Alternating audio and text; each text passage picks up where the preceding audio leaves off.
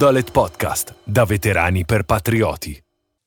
Questo episodio è stato realizzato grazie al supporto del nostro sponsor, Ardito Gin, distillato con onore.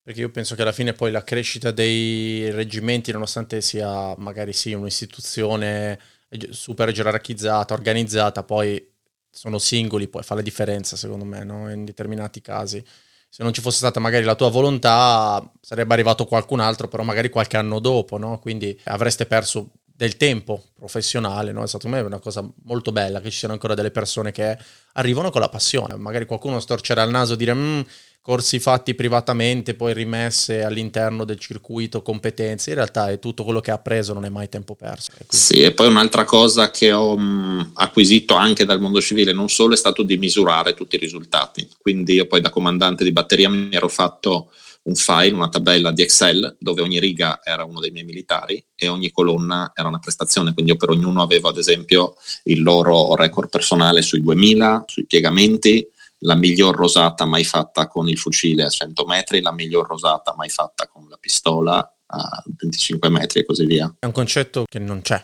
nel senso non si usa, no? è lasciato al singolo. Ho iniziato a introdurre i KPI di fatto sì. nel, nella mia compagnia. Ecco. Effettivamente, no? come ti dicevo prima, se non c'è poi la volontà dei singoli non si fa così tanto, ecco, magari non si fa come se ne avrebbe bisogno, soprattutto per chi deve essere poi deployato magari parti con un quel, per quello ti facevo la domanda prima, no? con quel gap e sei costretto a scoprire le cose quando ne hai bisogno, insomma un po' troppo tardi, ecco. Sì, diciamo che le fonti possono essere sia militari sia esterne, dipende poi dove uno si trova, ecco, se uno si trova in un contesto di reggimenti che hanno fatto tante missioni, soprattutto missioni recenti, allora è più facile ottenere le informazioni all'interno. Se uno magari si trova in un reggimento che non va in missione da anni o comunque dove chi è stato in missione magari ha acquisito l'esperienza ma poi se n'è andato e è stato trasferito, allora magari si può cercare altrove. Si possono ottenere informazioni da colleghi di altri reggimenti, si possono ottenere informazioni facendo corsi o alcune informazioni si ottengono anche mediante OSINT. Ora sì, ora c'è di tutto e di più nei tutorial, nelle procedure, ci sono tante possibilità, ecco, poi al, è al singolo documentarsi, cercare, senza che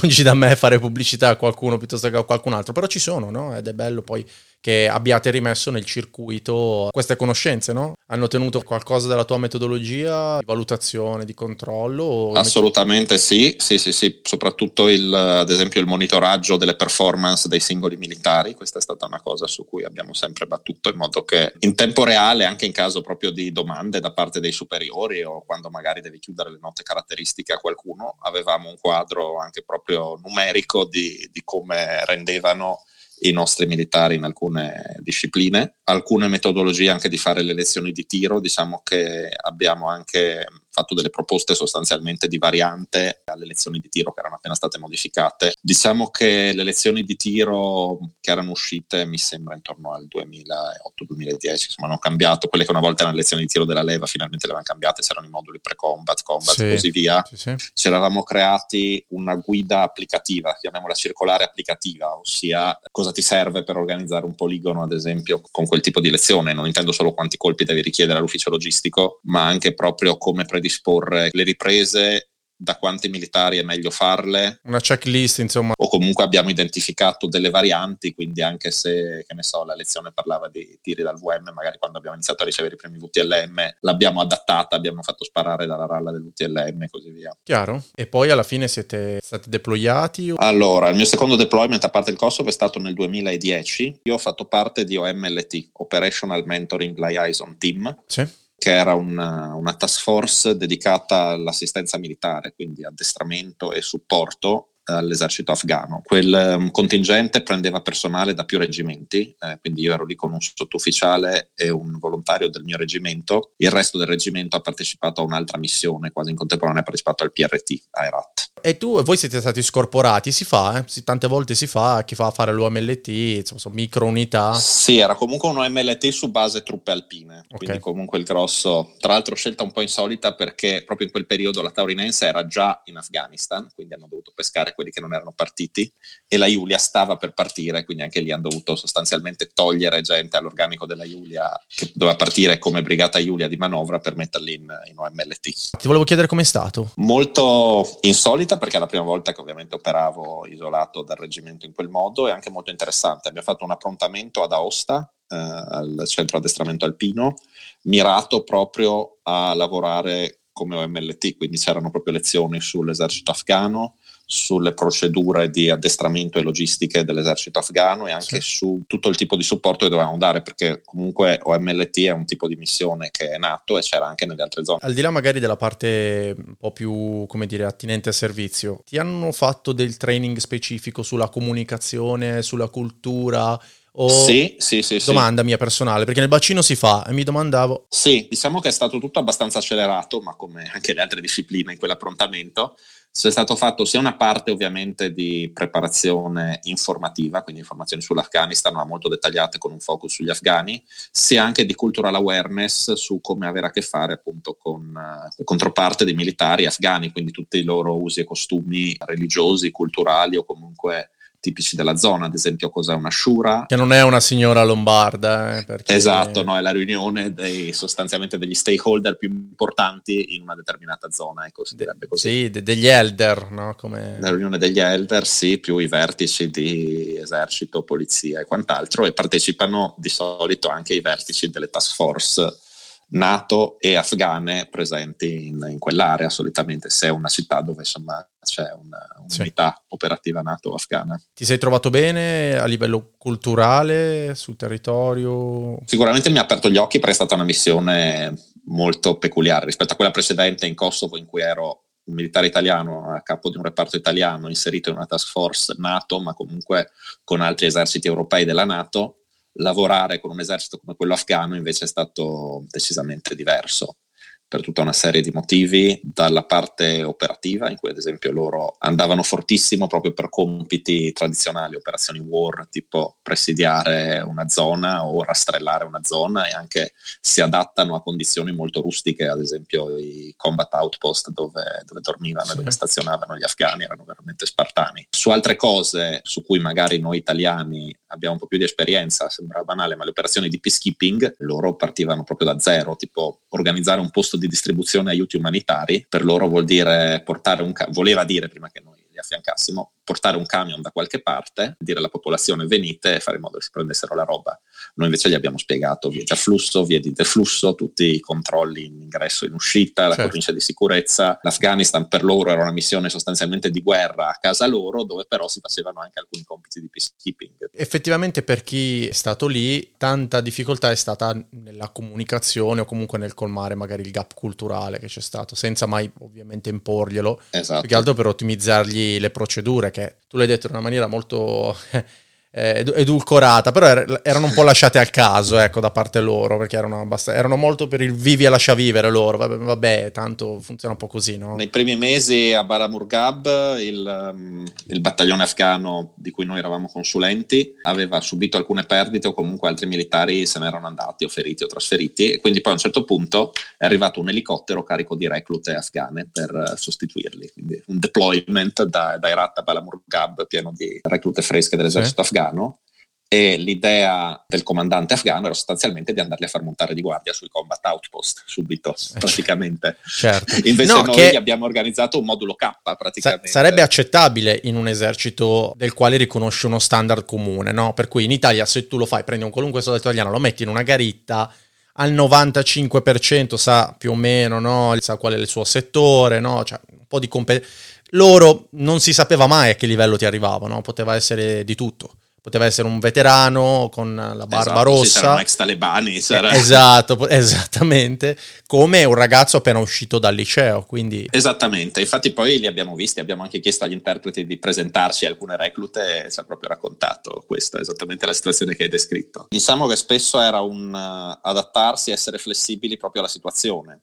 Ti faccio un altro esempio, nelle compagnie del battaglione, il battaglione aveva anche una compagnia mortai, con i mortai russi da 82 mm, sì. li usavano come li usavano i talebani, quindi sparando a occhio, cioè non usavano nessun tipo di congegno di puntamento, buttavano dentro le bombe, vedevano dove andavano, se volevano sparare più lontano abbassavano il mortaio, se volevano sparare più vicino lo alzavano. Questa era la, la tecnica di tiro dei mortai. Allora, con il collega, mentor del comandante della compagnia mortai e con il mio aiuto, perché comunque ero di artiglieria, conoscevo l'argomento, abbiamo addirittura trovato, sa, tramite internet, tramite gli americani, avevo trovato delle tavole di tiro dei mortai russi. Mm-hmm eh, gliele abbiamo date agli afghani, gli abbiamo spiegato come si usava. Col munizionamento, con le cariche, sì. cose lì, insomma.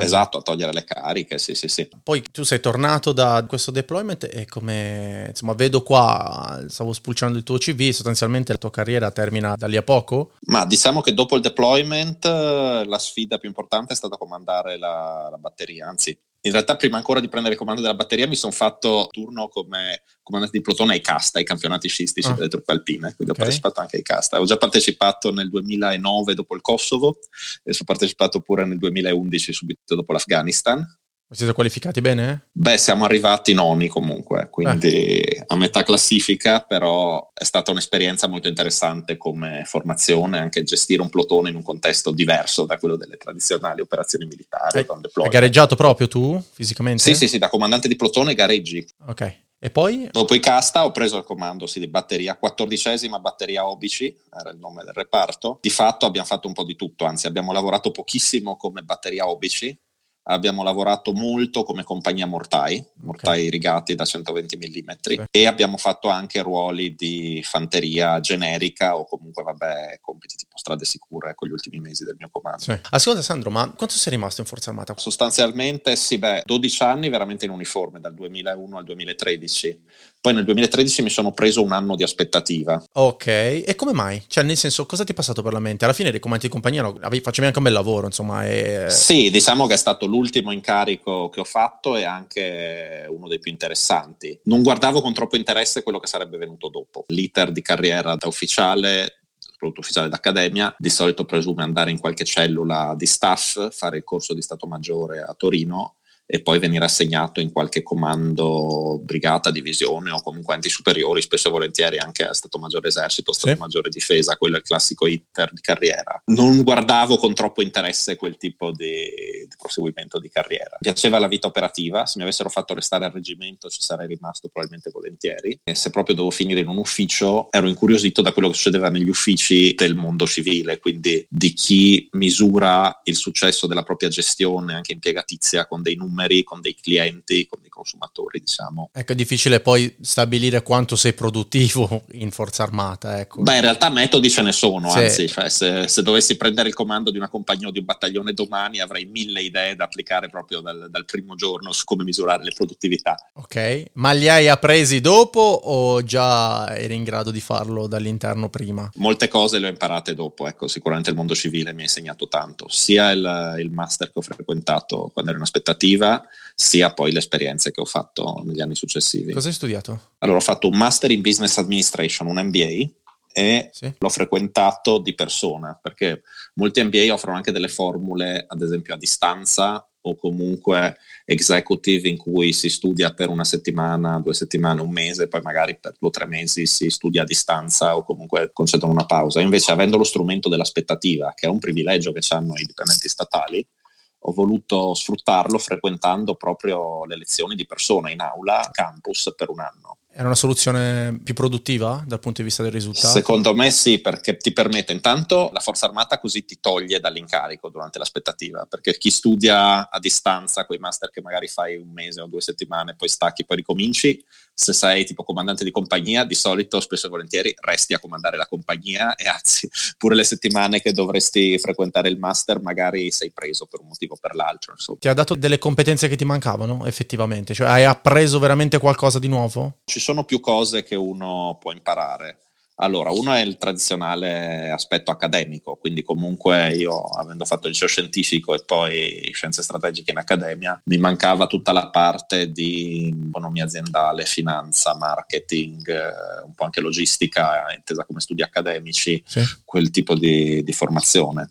Poi un'altra parte molto importante è tutto il networking, cioè comunque frequentando un master di quel tipo in un'università con una business school abbastanza rinomata e ben ambientata nel contesto delle imprese locali, hai modo di conoscere sia i tuoi pari corso durante il master, sia le imprese della zona o comunque ex studenti che hanno frequentato quel master, ti crei una rete di contatti molto importante. Infine, un altro aspetto che viene curato spesso in questi master è la preparazione proprio alla ricerca di un lavoro e poi a rendere nei primi mesi di lavoro in un, in un, lavoro manageriale nel mondo civile. L'hai seguito in Italia? L'ho seguito no, in Gran Bretagna, alla Warwick Business School a Coventry. Consiglieresti questo percorso a, agli altri? Sì, allora l'MBA eh, non è indispensabile per uh, transitare nel mondo civile, però può essere un aiuto. Ci sono validissime scuole sia in Italia sia all'estero. Consiglio la frequenza di persona per chi può permetterselo, soprattutto cioè, se volete usare l'aspettativa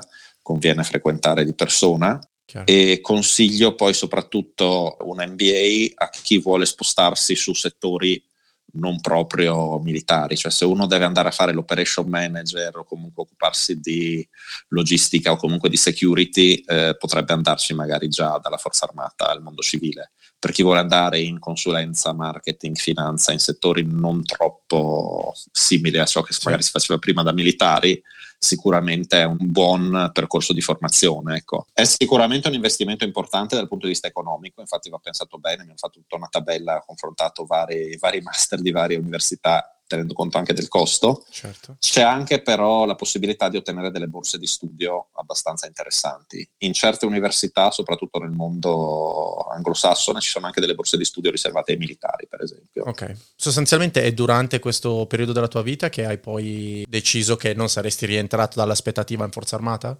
Sì, diciamo che nel corso dell'MBA ho affinato il curriculum, ho mandato il curriculum a varie aziende, ho fatto dei colloqui e poi è arrivata l'occasione quando mi è arrivata l'offerta di lavoro per eh, lavorare ad Amazon, mi è arrivata a giugno del 2014.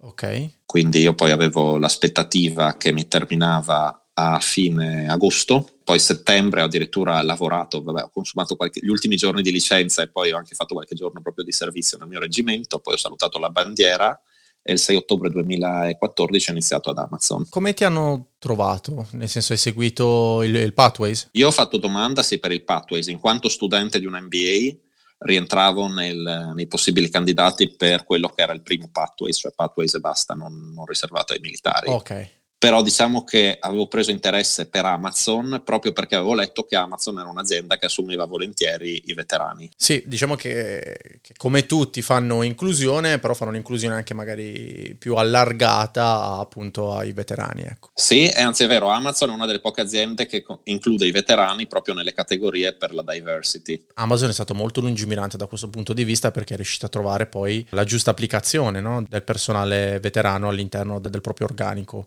Sì, anzi negli Stati Uniti, poi l'ho scoperto quando sono entrato, gli è servito proprio anche per riempire molto rapidamente delle vacanze organiche che c'erano per aprire tanti nuovi centri logistici contemporaneamente. Beh, costruire basi in giro per il mondo non è molto differente da, non so, immagino, aprire un fulfillment center, no? Quindi Esatto, infatti poi ho fatto anche quello, tra l'altro. Cos'è? Quindi... Hai aperto un fulfillment center? Uno nuovo? Sì, sì, sì, sì, anzi due, due, e mezzo, diciamo. Ho seguito come project manager sia quello di Vercelli nel 2017, sì. poi ho seguito la ristrutturazione di un centro logistico molto piccolo in uh, Gran Bretagna nel 2018 e poi l'apertura di un altro fulfillment center molto grande in Francia nel 2019. Sei riuscito ad adattarti bene poi all'interno della comunità civile di, di, Amazon, diciamo, degli amazoniani? Ti sei trovato bene? Sì, diciamo che il primo incarico mi ha aiutato perché era un incarico sostanzialmente da comandante di reparto. cioè gli incarichi di area manager, operation manager, soprattutto in un grande centro logistico, quindi un fulfillment center, più che in quelli più piccoli, è un incarico che ricalca molto il comando a livello plotone, compagnia, battaglione. Sì. Quindi diciamo che i tuoi dipendenti fanno tutt'altro, quindi ricevono la merce, la stoccano, la prelevano, fanno i pacchi. Il comando a cascata è simile, ecco. Esatto, è tutto simile. Ti ha dato la possibilità che cercavi di crescita poi Amazon? Assolutamente sì, perché comunque vabbè, sono entrato con un contratto da operation manager, ma ho fatto l'area manager per la prima stagione invernale per imparare, poi ho fatto l'operation manager, che era comunque gestire un reparto di più di 300 persone. Un bel livello, eh? Sì, sostanzialmente da comandante di battaglione. Poi ho avuto anche un, un'esperienza molto interessante nel 2016 quando sono stato contattato per creare quello che era l'embrione di Amazon Logistics. Prima Amazon in Italia faceva le consegne solo uti- appoggiandosi ad altri corrieri. Nel 2016 in Amazon abbiamo aperto Amazon Logistics, che è un corriere che fa parte di Amazon e quindi che ha le sue filiali di sì. distribuzione in giro per l'Italia. Comunque l'idea era di tenere sotto controllo la distribuzione dei pacchi fino al cliente finale. Di fatto poi la maggior parte degli italiani adesso riceve i pacchi trasportati da Amazon Logistics e non da altri corrieri. E questa esperienza mi ha insegnato molto perché si è trattato di costruire proprio un'organizzazione da zero. Come hai fatto? A chi ti sei appoggiato? Ho assunto un po' di ex colleghi che lavoravano nel centro di distribuzione di, di Castel San Giovanni, me li sono portati nel nuovo business di Amazon Logistics. Mi sono appoggiato agli altri team europei perché Amazon Logistics esisteva già in Germania e in Gran Bretagna. Quindi oh, chiaro, sì. Ciò che ho fatto è stato andare in Gran Bretagna e l'ho chiesto proprio io di fare una giornata come passeggero con un autista che andava a consegnare i pacchi e poi il giorno successivo di farmi dare un furgone, i pacchi da consegnare e anche il, lo smartphone che si usa come navigatore e sono andato io in giro per Londra a consegnare dei pacchi, quindi è stata un'esperienza molto interessante. Tutti in ritardo sono arrivati, vero? Sei riuscito a gestire? per fortuna ce l'ho fatta. Ah, ok. Sì, sì, sì, così mi sono messo a fare questa cosa per imparare. Contemporaneamente dovevo anche assumere gente e dovevo anche preparare le tre piccole filiali per uh, il lancio dell'operatività. Certo. In realtà è anche bello, no? Alla fine avete costruito... Quante persone ci lavorano adesso? Orientativamente. Adesso in quelle delivery station lì ci sono circa un centinaio di persone di Amazon più qualcosa come 200-300 autisti per i furgoni.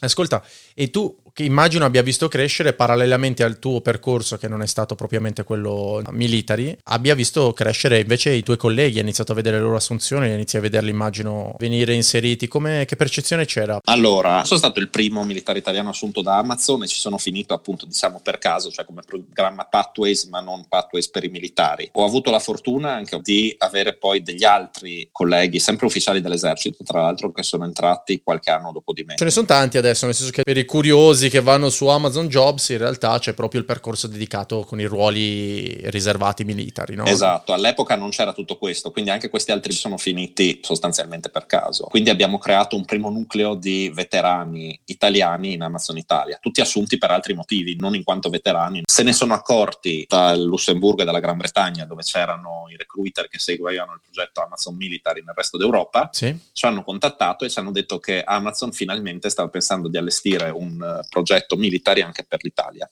E quindi abbiamo iniziato a organizzare primi eventi informativi, mi ricordo ne abbiamo fatto uno a Milano, nel headquarters di Amazon Italy, sì. e un altro l'abbiamo fatto proprio a Padova, nella Delivery Station. E abbiamo iniziato a pubblicare su LinkedIn e su altri portali questo evento, abbiamo invitato più veterani possibile, abbiamo avuto parecchie adesioni e in questi eventi presentavamo cosa era Amazon, cosa avevamo fatto io e gli altri veterani e quali possibilità potevo offrire e abbiamo presentato ufficialmente il progetto Amazon Military. Nel frattempo tu sei cresciuto un sacco e te ne sei andato pure da Amazon perché non contento e non volendo riposare poi è cambiato e adesso lavori per un'altra azienda sempre. È così. arrivata un'altra opportunità nel 2019 stava per aprire il primo grande centro di distribuzione in Italia, Nogarole Rocca in provincia di Verona. Arricchisco anche voi, eh. Ottimo. e quindi... Mia moglie più che altro è capitata questa opportunità, quindi era uscita questa posizione per direttore di stabilimento per questo nuovo gigantesco hub logistico. Ho fatto domanda e ho avuto la fortuna di passare i colloqui, quindi a settembre 2019 ho iniziato il mio attuale ruolo che è site leader del centro logistico italiano è una, una, bella posizione, sei tipo un comandante di reggimento? Sì, diciamo che come livello è tra reggimento e brigata. Ascolta Sandro, quando capitano delle esperienze magari che ci vengono raccontate di crescita così intensa, poi mi viene sempre da chiedere se effettivamente la tua formazione militare ti sia venuta incontro nel gestire poi la crescita post uniforme ti sei trovato ad, essere, non lo so, avvantaggiato, permettimi il termine, o svantaggiato per le competenze che già avevi? Allora, il fatto di essere stato militare mi ha aiutato molto ad adattarmi, eh, sia da un incarico all'altro, ad esempio in Amazon, sia col cambio azienda. È vero che Amazon è molto dinamica, ma comunque certe cose magari impari un certo standard. Per esempio, se non ti funziona qualcosa a livello informatico, la procedura che devi seguire è la stessa qualsiasi ruolo tu abbia in Amazon. Cambiando azienda, ad esempio, c'è una, un'altra procedura diversa, ecco, sì. e non tutti sono così veloci ad adattarsi. Io per fortuna non, non mi sono trovato per niente male, anzi il cambio è stato pressoché indolore. Se veniamo invece proprio anche anche semplicemente alle soft skills, alle piccole cose del mondo militare, le applico quasi tutti i giorni. Mi sono trovato ad applicare il modo di gestire l'incertezza di fare un piano e poi magari adattare il piano che avevo appreso da militare. Chiaro. Ti volevo ringraziare per il tempo che ci hai dedicato, insomma, so che sei una persona molto impegnata e ci fa piacere di avere dei feedback di crescita personale, di transizione così incisivi, no? Come il tuo. Grazie a te per l'opportunità, ci tengo molto a trasmettere informazioni e motivazione ai veterani, perché comunque la Forza Armata ha fatto tanto per me e mi sembra giusto, diciamo, dare qualcosa in cambio. E poi quando ho iniziato a sentire il podcast, veramente ho capito che stai creando qualcosa di veramente molto utile e innovativo e sono contentissimo di farne parte. Esatto, perché secondo me è anche dal punto di vista educativo, no? se non sono poi le persone che effettivamente hanno effettuato la transizione a parlare, avrebbe poco senso che ne parli io per uh, informazioni raccolte in giro, no? di terza mano. Quindi è giusto che siate poi voi a raccontarlo. Sì. Allora, niente, ti rinnovo i miei ringraziamenti personali. Molto bene, grazie a te. E da parte dell'associazione e di tutti i ragazzi che hanno ascoltato e ascolteranno il podcast. Grazie a tutti per l'ascolto e visitate il sito del nostro sponsor www.arditogin.com.